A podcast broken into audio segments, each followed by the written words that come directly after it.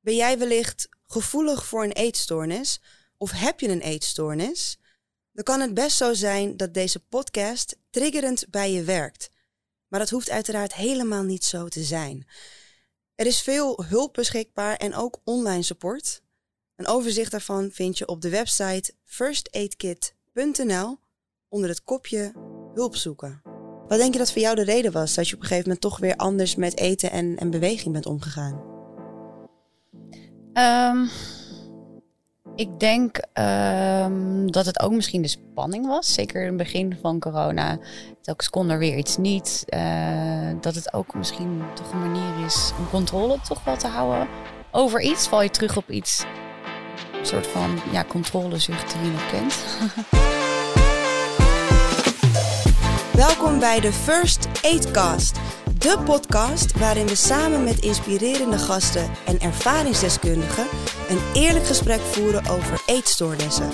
Het is hoog tijd om het stigma rond eetstoornissen te doorbreken, want als we elkaar beter begrijpen, kunnen we elkaar ook beter helpen.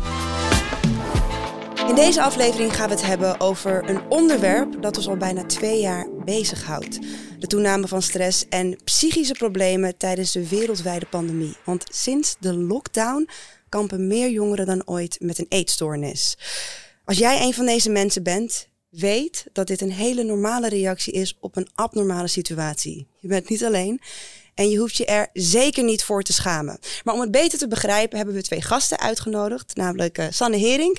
Sanne werkt in de reclamewereld en heeft in haar tiende jaren uh, anorexia ontwikkeld. Daar heb je mee leren leven.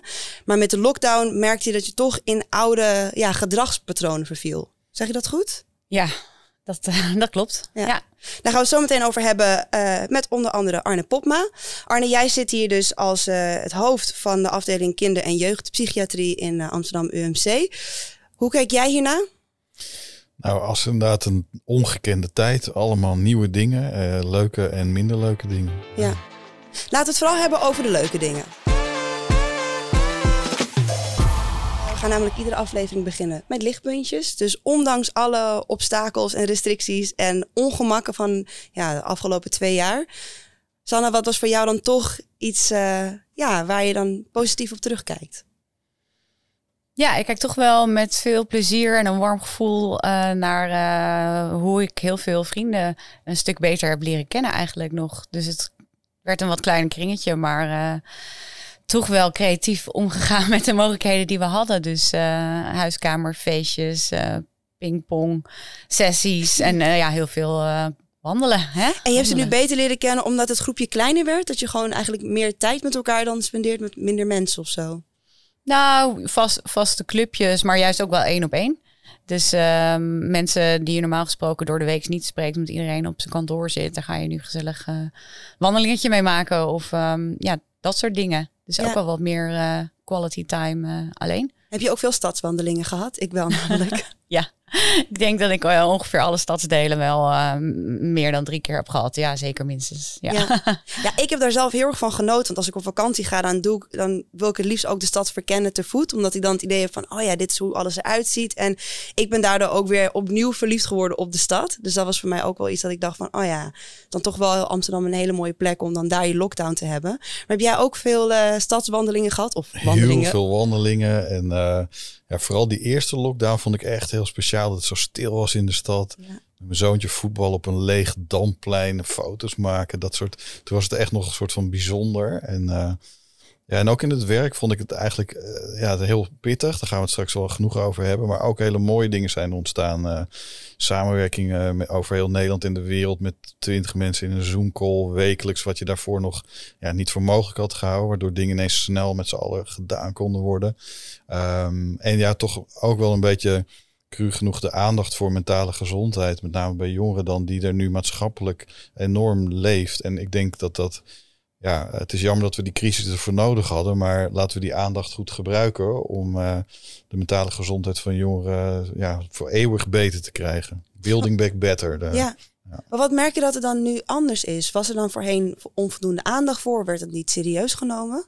Ja, ik denk dat mentale gezondheid of mentale problemen, ehm, ja, die zijn lastig voor heel veel mensen toch om te grijpen. Je ziet het vaak niet aan mensen dat er iets aan de hand is. Mensen die een probleem ervaren, denken zelf soms van, ja, wat is het eigenlijk waar ik nu mee te maken heb? Of die vinden het zelf lastig om over te praten. Uh, en daardoor uh, ontstaat een soort cascade van ingewikkeldheden rondom mentale gezondheid, die er dan voor zorgen dat uh, ja, mensen maar een beetje ervan wegblijven. Uh, mensen die hulp nodig hebben, het niet durven te zoeken. En ja, dat is eigenlijk zonde. Het, het, zou net zo normaal moeten zijn om over psychische problemen te praten als over dat je, weet ik veel, je knie gekneusd hebt. En dat is het niet, want uh, mentale gezondheid raakt altijd toch een beetje aan jou als persoon. Um, mensen je heel kwetsbaar op natuurlijk als je het, het over hebt. Ja, dat is het. En nou, dus dat is mooi. Volgens mij is er, er was eigenlijk wel iets aan de gang. Heb ik zelf het idee dat mensen het normaler vonden, vonden om hè, open up, een soort praat erover. Uh, al voor de coronacrisis. Maar door de coronacrisis heb ik zelf het idee dat doordat eigenlijk iedereen wel een beetje last heeft van alles wat ons overkomt, ze iets makkelijker zich kunnen verplaatsen in mensen die het echt pittig hebben in deze tijden op mentaal vlak. Ja. Dat er iets meer begrip ervoor is. Ja, ik had dat vooral dus met al mijn wandelingen met mijn vrienden en vriendinnen. Dan liep ik ook echt leeg. Maar wat waren bij jouw vrienden dan ongeveer de onderwerpen waar jullie over spraken? Met de wandelingen? Ja. Ja, heel verschillend. Uh, wat ik ook wel opvallend vond, is dat ik altijd dacht dat ik heel redelijk, zeg maar, stabiele mentale gesteldheid had. Maar dat je ook veel meer bij de dag gaat leven, omdat je veel meer tijd hebt in je eigen hoofd. Dus het, uh, ik merkte sowieso al dat het veel meer ging ook echt, hoe gaat het met je vandaag? In plaats van uh, de grote lijnen en de plannen die je allemaal maakt. Um, en dat soort onderwerpen. Ja, dat vind ik heel mooi, want dat, dat ben ik inderdaad ook gaan doen. Want het kan één dag heel erg goed gaan en dan de volgende dag zit je er helemaal niet lekker in. En als je je vrienden vaker ziet, dan heb je ook vaker het moment dat je even incheckt. Mhm. Of dat ik me vrijer voelde om inderdaad alleen even een bericht te sturen van... hé, hey, het gaat even niet zo goed of ik denk aan je.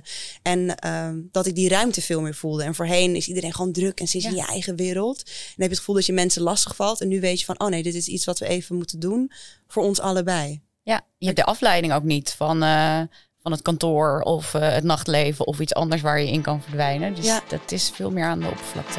Ja. Uh, ik zei het net al in, de, in het begin, jij bent dus op je veertiende, dus in je tiende jaren ben je gediagnosticeerd met anorexia.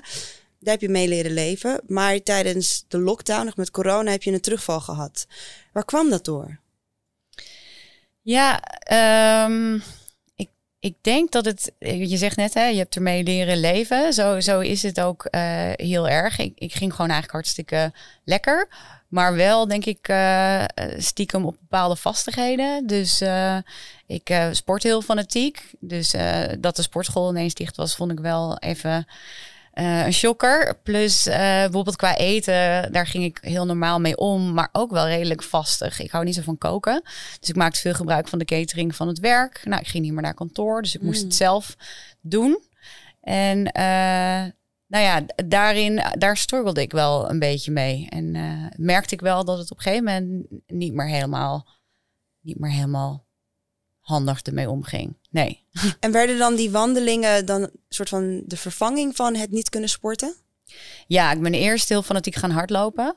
En dan merk ik dus dat ik best wel normaal box ik. Kan je ook lekker je fanatisme in kwijt. Maar met hardlopen ging ik ook wel gelijk uh, allerlei doelen stellen. En ik wilde eigenlijk elke dag, maar en dan ook steeds verder en steeds sneller. Dus ik had gewoon heel veel blessures. En op een gegeven moment uh, brak ik mijn arm kon ik eigenlijk ook niet meer. Uh, Tijdens het hardlopen? Nee hoor, nee, oh, tijdens het fietsen. Gewoon op de fiets. Oh. Maar toen um, kon ik dus ook niet meer hardlopen. Dus dan was het echt wandelen. Ja. En waar het eerst heel erg uh, maakte ik mezelf wijs. Maar dat was denk ik ook wel zo. Van nou ja, thuiswerken. Het voordeel is, uh, ik kan in ieder geval nog drie keer per dag lekker naar buiten. Dus ik begin de dag met een wandelingetje. En dan doe ik dat met de lunch. En smiddags nog een keer. Maar op een gegeven moment merkte ik dat ik toch wel weer echt op de kilometers targets ging stellen voor mezelf. Mm. Of toch ook ging, ging compenseren in, in bewegen voor, voor uh, borrels of etentjes die ik had of dat soort dingen.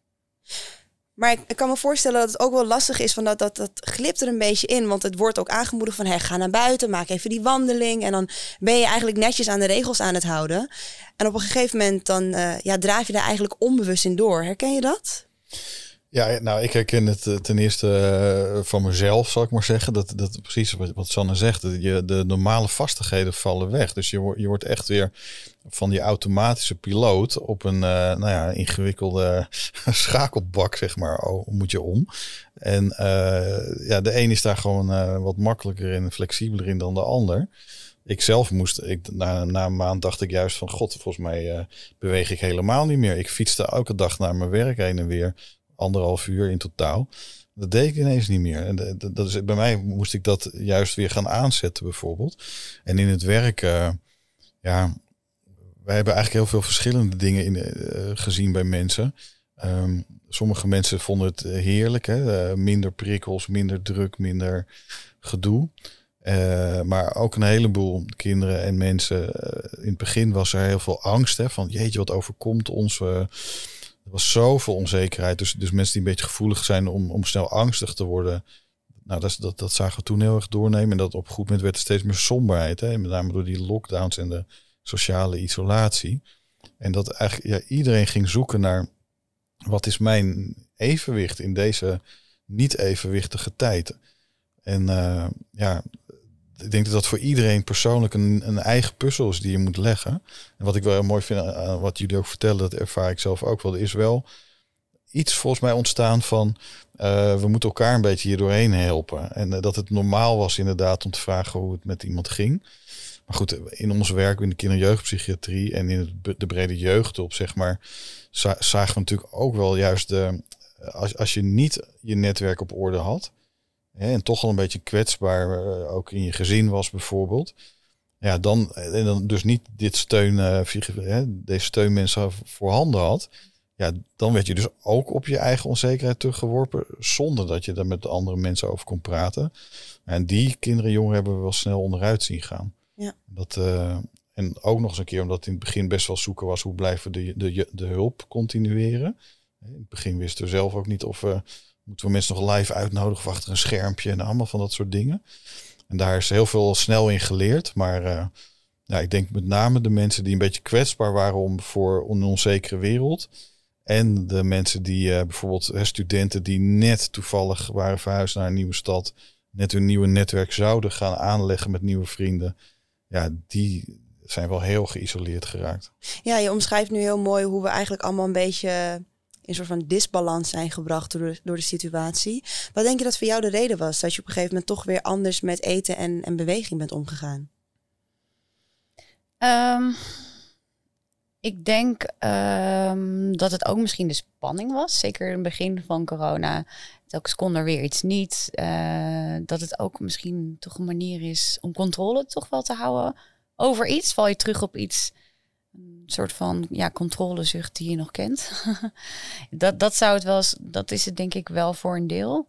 En ik denk ook dat ik dus uh, ja, toch meer dan ik dacht gehecht was aan die vastigheid van bepaalde eet- en bewegingsroutines. En een beetje gestrest uh, ja, raakte toen, dat, toen ik dat zelf moest uitvinden voor mijn gevoel. Ja. Weer. Maar je had, was dus eerst eigenlijk fanatiek gaan hardlopen. Nou, dat ging op een gegeven moment over in wandelen. Ja. Wanneer had je dan door dat je toch in oude patronen verviel? Um, ik denk toen ik ook weer een beetje soms begon te stressen over sociale situaties ook. Want ik, ik hou heel erg van gezelligheid, borrels, etentjes en dingen. En ik merkte dat ik op een gegeven moment ook weer wat dingen ging compenseren.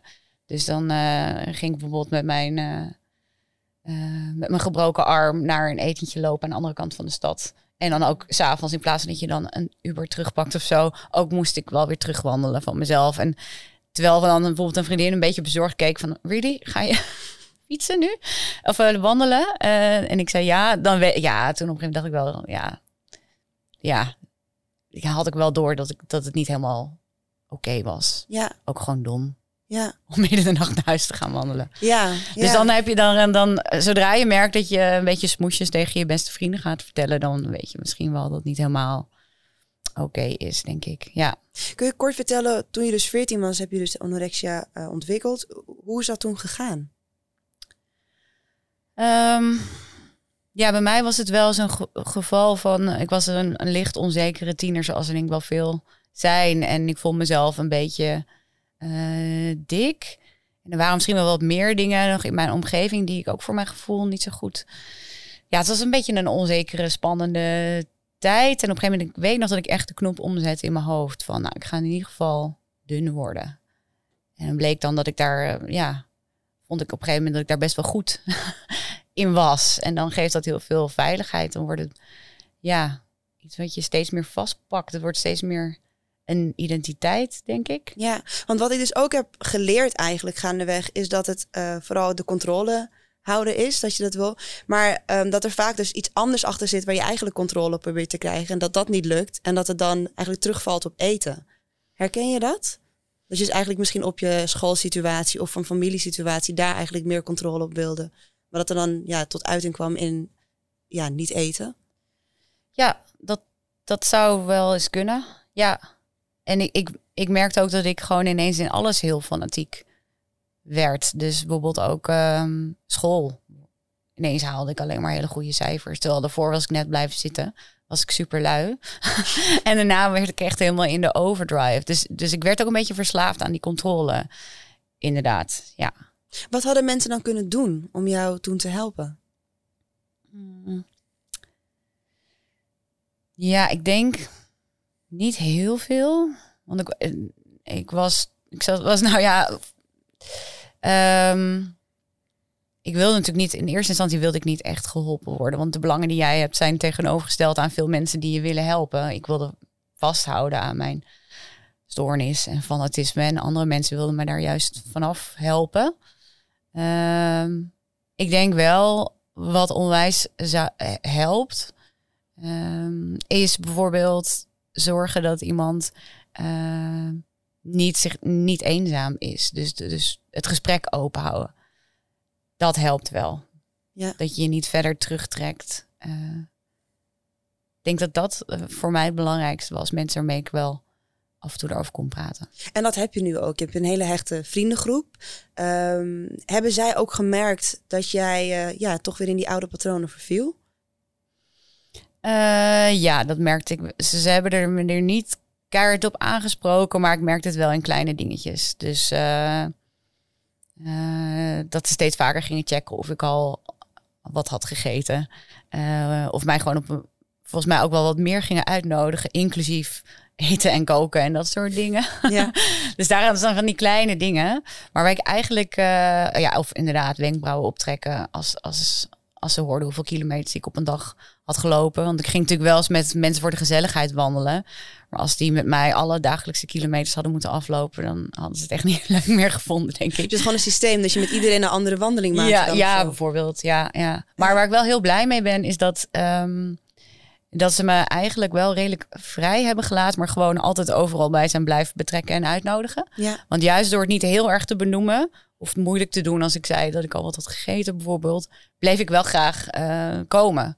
En ik denk dat het juist wel heel fijn is geweest dat ik toch altijd wel een soort van fijn netwerk aan mensen om me heen heb gehouden. Dus als ik um, sociale situaties was gaan vermijden, dan was het denk ik een, een, stuk lastiger geweest. Ja, maar hoe kijk je er dan naar dat je een, een terugval hebt gehad? Kan ik ook terugval zeggen? Of is het gewoon dat het op een gegeven moment meer ruimte in beslag nam dan normaal? Ja, ik denk vooral het laatste. Maar je mag het van mij ook terugval Ja, hoe noem je het noemen. zelf? Nou, ik ben er eigenlijk pas voor het eerst over gaan, gaan nadenken. Ook uh, toen ik hoorde dat wij met elkaar hierover gingen hebben. Uh, en ook met, met wat meer om me heen gaan, uh, gaan bespreken. Um, ja, ik denk dat dit inderdaad gewoon weer een stuk meer op de voorgrond was. Um, ja, dat ik het zo zou, zou noemen. Ja, het is iets wat misschien nooit. Ik denk dat ik er gewoon heel goed mee kan leven, over het algemeen. Um, maar dat het uh, dus in deze situatie wel weer even iets meer naar voren kwam. Ja. ja. En ze zeggen ook wel eens: in every bad situation there's a hidden gift. Is er iets waar je um, eetstoornis onverwachts dankbaar voor bent? Mooie momenten die je bijvoorbeeld hebt beleefd, of gesprekken die je hebt gehad, of ervaringen? Um, ja, ik denk, um, ik denk het wel ook in de zin van: ik ben uh, nu niet meer die tiener van 14, die überhaupt altijd ongemakkelijk is en ergens over kan praten. En de vrienden die ik toen had, die hadden er ook echt een stuk meer moeite mee dan eh, de mensen die ik nu om me heen heb. En uh, ik heb wel hele mooie gesprekken gehad, want ik kan er nu wat opener over zijn. Ik maak daar ook wel eens grapjes over. Ik bedoel, dat wandelen kon ik zelf ook wel om lachen. En dat heeft denk ik ook wel ervoor gezorgd dat ik niet helemaal erin door ben geslagen. Um, maar de, doordat ik er nu af en toe wat over kan zeggen, uh, merk ik ook dat andere mensen ook weer dingen met jou uh, delen. Dus ergens het feit dat iedereen wat meer zijn kwetsbaarheid heeft gedeeld, dat heeft vriendschappen wel verdiept, denk ik. Ja mooi. Ik wil graag met jullie hebben over een best en een worst day als het dan aankomt op eetstoornissen. En vaak wordt er bij worst day vaak gesproken over nou, iemand uiterlijk of gewicht, wat heel erg triggerend kan zijn en ook niet echt altijd bijdraagt aan het gesprek wat je zou moeten voeren. Um, dus als we het hebben over uh, wat voor jou dan misschien minder prettig was. Wat, wanneer voelde jij je bijvoorbeeld het meest angstig tijdens je eetstoornis? Of eenzaam? Um, ja, ik denk dan ook meer aan, aan de situaties waarbij het echt zo onwijs ook mijn plezier en andermans plezier in de, in de weg zat. Naast dat ik het wel heel, ook wel heel erg vond om te merken, bijvoorbeeld dat je ouders er heel verdrietig van zijn. Uh, moet ik dan ook wel denken aan situaties dat ik bijvoorbeeld met vriendinnen op vakantie ging. En dat zou natuurlijk hartstikke leuk moeten zijn uh, als je een jaar, ik weet niet meer hoe oud we waren, 15, 16 of zo bent. Maar dat het eigenlijk vol met spanningen zat, omdat ik dan eigenlijk de controle een beetje moest delen met andere mensen. Maar ik wilde bijvoorbeeld heel graag uh, koken. Um, en zij wilde uit eten? Nee, uh, het probleem was dat ik dan bijvoorbeeld geen boter wilde maken en heel veel andere dingen allemaal niet. Waardoor ook alles aanbrandde. Dus we hadden ook ruzie om, om dat soort dingen bijvoorbeeld. En ik ben ook onwijs verbrand toen omdat ik geen body lotion op durf of geen uh, zonnebrand op durfde. Te, weet je, dat ik meer denk van, oh, dat zorgt voor zoveel ongemakkelijke, ja, moeilijke situaties. Zo zonde. Ja. Dat meer. Herken je dat ook uit de verhalen die jij hoort? Ik herken veel, maar ik vind, ook, ik vind het heel mooi hoe je erover praat. Omdat uh, eigenlijk in alles wat je vertelt zit het zoeken naar uh, ja, het open gesprek erover. En dat wat je nu dus heel mooi kan voeren, maar ook met ja, heel nuance naar je vrienden en vriendinnen. En die daar kennelijk ook in aanvoelen wat wel en niet uh, werkt. Dus dat is nou, echt, echt heel mooi om te horen. Um, wat was je vraag ook alweer? Uh, of, of ik het herken uit ja, verhalen? Ja, verhalen die je dus meekrijgt. Want zij is ook uh, hoe zo'n nou, ja, een minder goede dag eruit kan zien. Waar ze dan mee worstelen. Ja, en uh, dan ja, vooral wat jij, wat jij volgens mij ook zegt. Het ongemak ook bij andere mensen om je heen, wat er bestaat, die, die had natuurlijk ook wel door dat er, eh, wat, eh, dat er in ieder geval iets aan de hand was. Ik weet niet of je mm. überhaupt iets erover deelde met hun, maar je zit toch al met je eigen mentale problemen. En als de omgeving het dan ook ongemakkelijk vindt om ermee om te gaan en eigenlijk niet weet, ja, dat, dat is wel een soort recept natuurlijk om het erger te laten worden. En daarom denk ik ook steeds dat, ja, als, als we het beter willen krijgen met elkaar, dan, dan, dan moet het opener besproken kunnen worden. Dan moeten andere mensen om jongeren heen die nou, op zijn zestiende in zo'n pakket zitten. Ja, dat proberen wij bijvoorbeeld ook steeds te doen dan. Nou, hè, zullen we eens een keer een gesprek met je ouders erbij of met vrienden erbij. Zeg jij maar wie het zijn. Hè, en dan gaan we oefenen om het te delen met elkaar. Dan gaan we oefenen om te kijken hoe je er wel mee ja, om kunt gaan.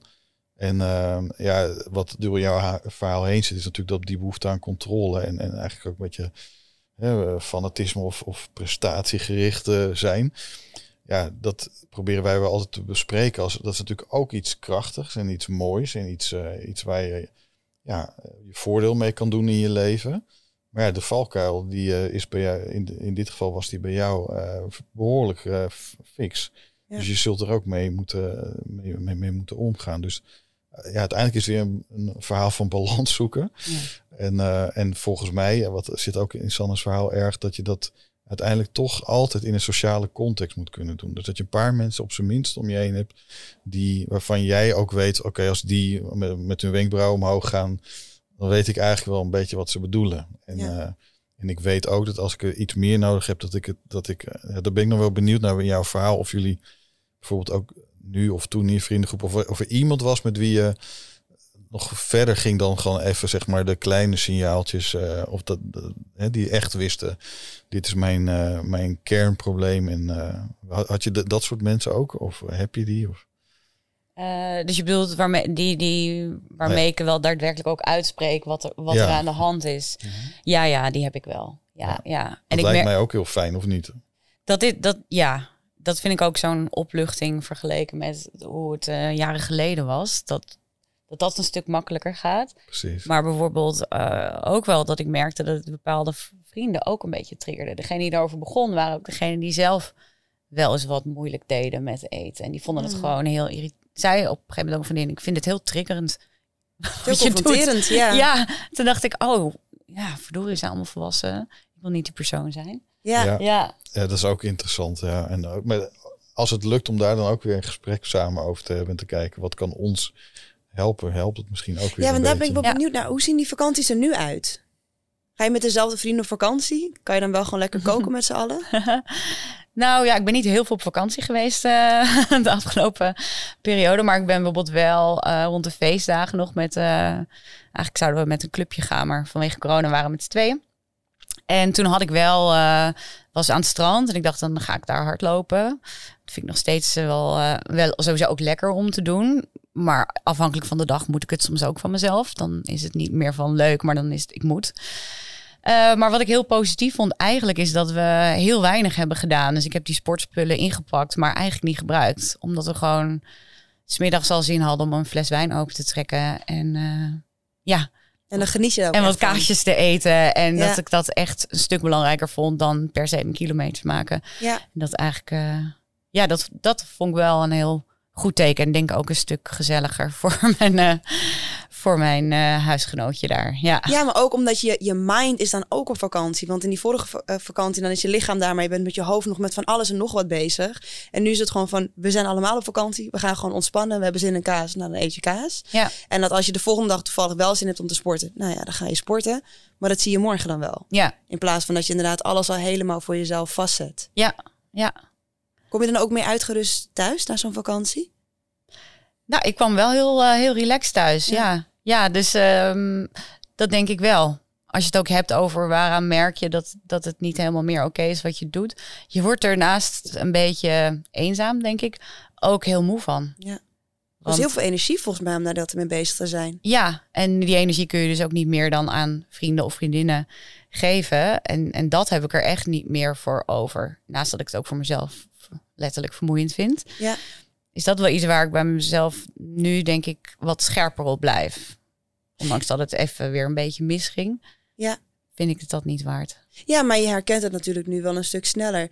Als je, dat, als je het ziet dat het die kant weer op gaat, wat doe je dan om toch even een lichtpuntje voor jezelf te creëren? Um, ik, ik denk um, wat meer bewust te remmen laten vieren. Dus dan zeg ik wat vaker tegen mezelf. Uh, weet je, don't forget fun. Gewoon, weet je wat, ik ga nu die bellen en ik neem een fles bubbels mee en we gaan iets leuks doen of zo. Proberen mezelf een beetje eruit te snappen. Ja. Maar leuke afleiding heb je soms wel nodig. En ik denk dat dat, ook die, die lockdown-tijd voor veel mensen gewoon wel heel zwaar maakte. Want je hebt niet zoveel hoogtepuntjes of uitspattingen. Ja. En uh, dat is soms precies wat je nodig hebt om uit je eigen hoofd te komen, zeg maar, denk ik. Ja. En Arne, wat kan je dan doen als bijstaan? Als je inderdaad iemand zou willen helpen daarin, hoe kan je dan toch die persoon misschien wat meer ja, ruimte of rust bieden?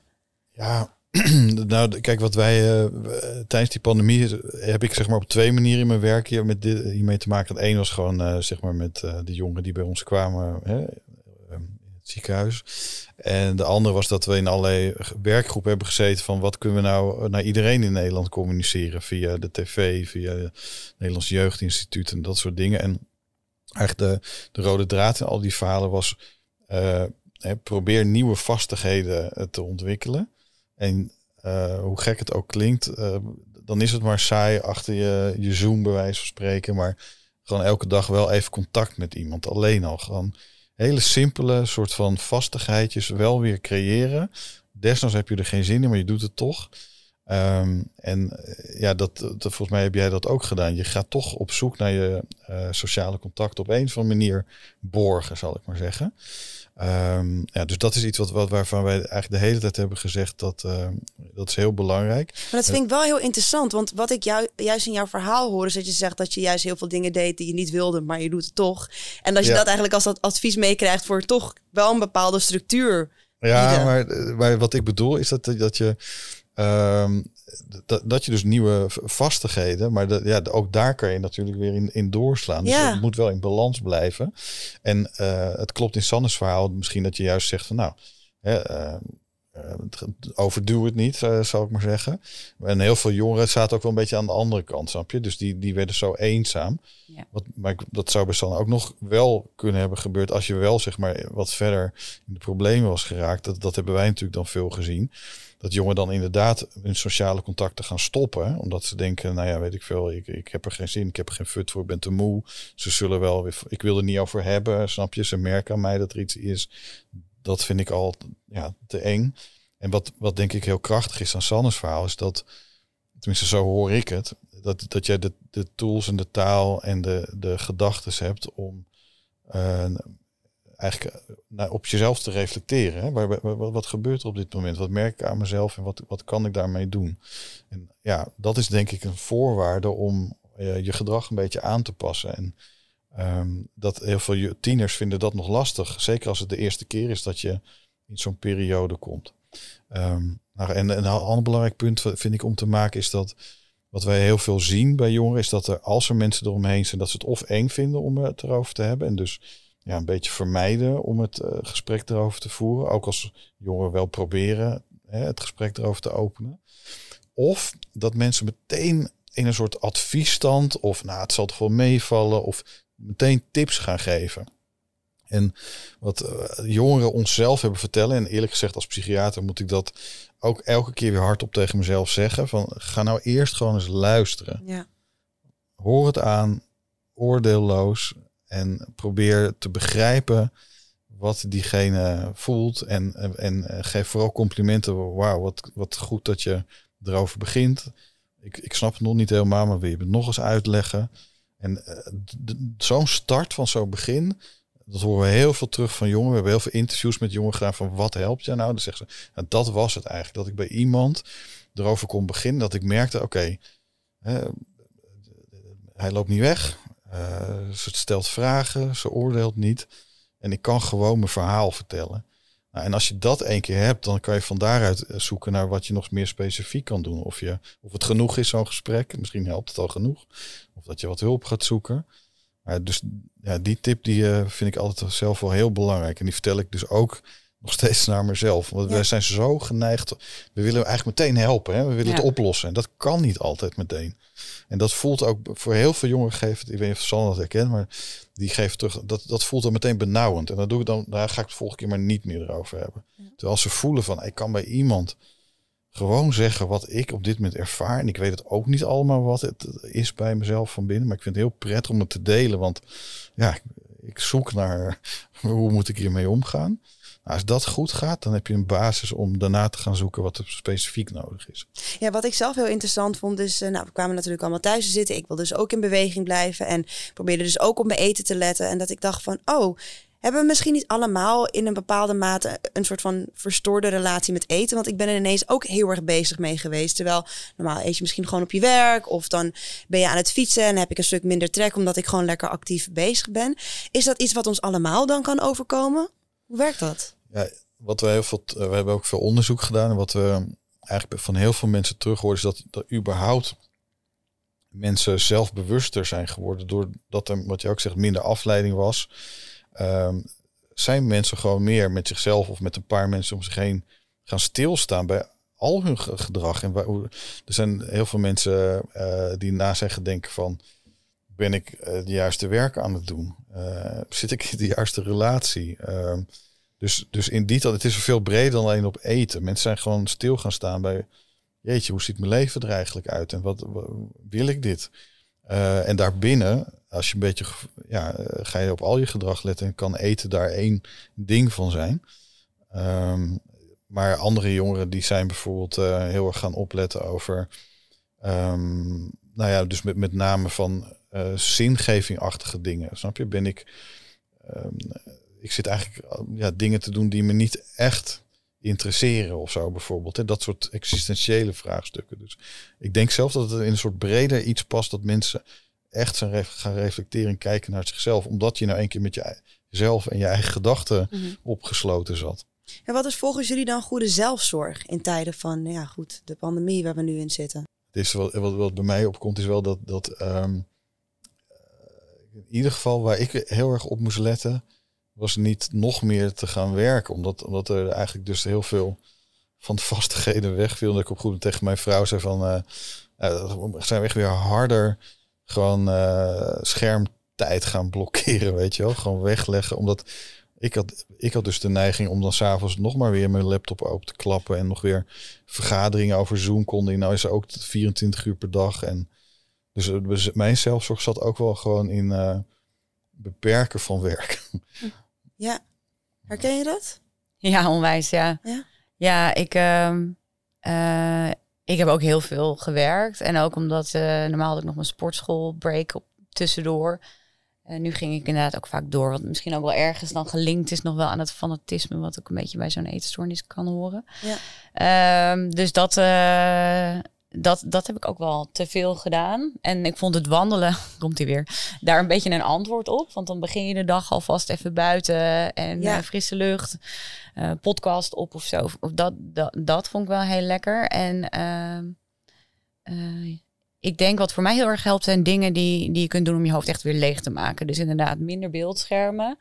Uh, Ook niet van alles moeten, want je hoort natuurlijk ook allemaal mensen die moeten per se uh, allerlei nieuwe skills hebben opgedaan. Uh, dat had ik in het begin ook. Dat ja. ik ga nu Spaans leren. Ja, ik ook. Andere, ja, Anders voelt het alsof je het verloren tijd is. Dat is helemaal geen. Maar dat gebeurt was genoeg. Het is geen verloren tijd. gezegd op, op, op heel veel social media platformen van. en als je nu niet doet wat je altijd zei dat je het wilde doen, dan wilde je het niet echt. En er kwam heel veel druk op te liggen van dit is het moment. Terwijl we gewoon in een pandemie verkeren. Ja. Dus um, ja, ik herken die druk wel. Dus uiteindelijk voor mij heb ik het ook gewoon weten te verkleinen naar... oké, ik ga in ieder geval één keer per week ben ik met een persoon waar ik van hou. Uh, waar ik zeg maar niks van terug hoef te krijgen. Er is geen werk, er is geen deadline. Ik ben gewoon met jou omdat ik je een leuk mens vind. Uh, en voor mij ook af en toe om uh, in de avond gewoon weer een boek dan maar te lezen. En dan had maar, ik, dan maar. Dan maar erg. nee, ja, omdat ja, voorheen had ik ook heel veel series kijken en dat soort dingen. En ik oh merkte dat je zoveel informatie tot je aan het nemen was. Dat ik dacht, oh, ik sta helemaal strak. En dan ben ik wel echt van die, uh, ja, van die vreselijke uh, zeggen van die boekjes die normaal bij de Albert Heijn bij die schappen liggen. Echt van die onzinverhalen eigenlijk. Mm. Uh, maar dus juist niet nadenken. In plaats van dat je denkt van nou, ik ga nu met zelfhulpboeken aan de slag. Dan word je weer aan het werk gezet. Dat je denkt, ik ga gewoon lekker fictie lezen of gewoon een mooi verhaal.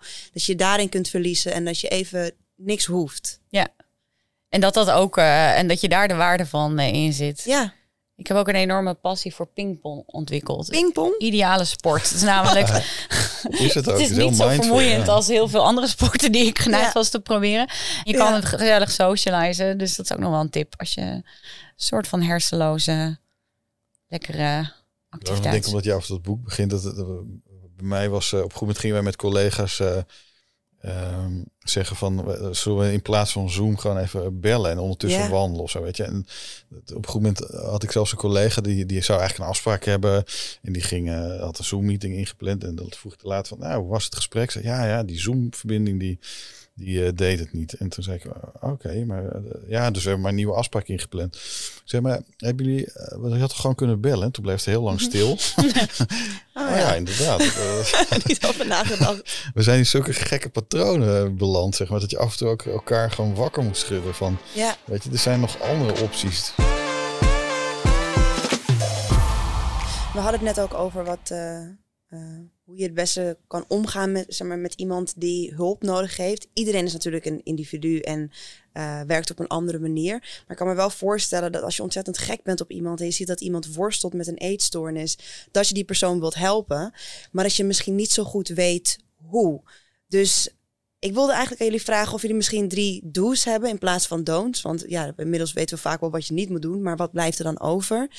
Um, je had er net al heel mooi over dat je luistert. Dus als je luistert om het dan maar te begrijpen. En als je het niet begrijpt, dat je eigenlijk maar vragen blijft stellen. Zodat je het wel begrijpt. Absoluut. Ja. Dus open, open vragen stellen. Dat, dus dat is absoluut een doel. En het is heel normaal. Je kan ook gewoon uitspreken. Gewoon, eh, het is goed dat je hierover begint. Ik vind het ook best wel lastig. Ik, heb niet meteen een antwoord. Uh, en uh, de, de vervolgdoel is dan, uh, zal ik je, zullen we samen zoeken naar wat, uh, wat je nodig hebt. Hè? Ik wil je graag daarbij, daarbij helpen. Um, dus ja, gewoon eerlijk zijn. Dat is eigenlijk de, de, de clue. En je, je mag ook, je doet het niet snel fout. Um, maar laat je dan uh, wees open en laat je ook uh, ja, corrigeren. Leer, stel je leergierig op als je het niet weet. Open vragen stellen, denk ik dan ook. Absoluut, ja. dat, dat, dat, daar begint het mee. En de, do de don'ts zitten dus in uh, ja, het gaan bagatelliseren. Van kom op, iedereen heeft wel eens wat. Of meteen, nou, ik weet wel hoe je daarmee om moet gaan, zus en zo. Dat, dat sluit juist ja, de, de vertrouwensbrug die je zo iemand zoekt eigenlijk. Ja, en je had het ook dus over een, een ritme creëren, dus een bepaalde uh, vastigheid. Ja, de, ja, dus in de douche voor jezelf. inderdaad, iets van vastigheid zoeken waarin je met name sociale contacten, zeg maar, borgt. Dus als je merkt van ik ben, in, ik, ik ben eenzaam, um, altijd proberen contact zoeken. En wat ik ook wel belangrijk vind deze podcast, als mensen luisteren die zeggen van ja, allemaal makkelijk gepraat. Ik heb gewoon niemand, weet je. Sommige, eh, soms is dat ook echt zo. Het is heel verdrietig, maar soms zit je in een situatie waarin je even niemand vertrouwt om naartoe te gaan. En dan ja, weet dat er heel veel plekken zijn waarop je tegenwoordig met andere jongeren in contact kan komen. Bijvoorbeeld via Jongerenhulp Online. Dat is een plek waar in heel veel platforms, luisterlijnen, Instagram, uh, omgeving zijn waar jongeren jongeren helpen en elkaar op weg helpen in die zoektocht om samen te vinden wat er nodig is. Dus nou ja, dat is ook nog wel een doel. denk nooit dat er geen luisterend oor is, want die zijn er wel. Soms super moeilijk te vinden en om het op te brengen, spannend, maar doen. Ja, en dan als jij terugkijkt op al jouw ervaring, wat was iets wat jouw omgeving heeft gedaan waar jij ontzettend veel aan hebt gehad? Um, ik denk uh, in ieder geval uh, mij erbij blijven betrekken. Dus uh, ook als je merkt dat iemand misschien zelf wat afstand neemt, gewoon iemand blijven uitnodigen en um, onderdeel van, van alles blijven zijn. En niet te veel druk, denk ik, erop zetten, want anders gaat iemand het misschien vermijden. Want wat deed dat dan met jou, dat je dan toch iedere keer werd uitgenodigd, terwijl ze misschien wel wisten van hé, hey, het gaat helemaal niet goed? Voelde je gewoon gezien? Ja, maar ook gewoon, je hebt, je hebt toch die afleiding nodig. En, en, en wat ik al zei, het plezier wat je in de lockdown of nou ja, ja, tijd mist, dat kun je met je vrienden ook heel erg hebben, maar niet als je steeds verder terugtrekt. Dus als mensen streng voor je gaan worden of, of je te veel aanspreken op, op je gedrag, waardoor je ze uit, uit de weg gaat, dat, dat werkt denk ik niet. Ja.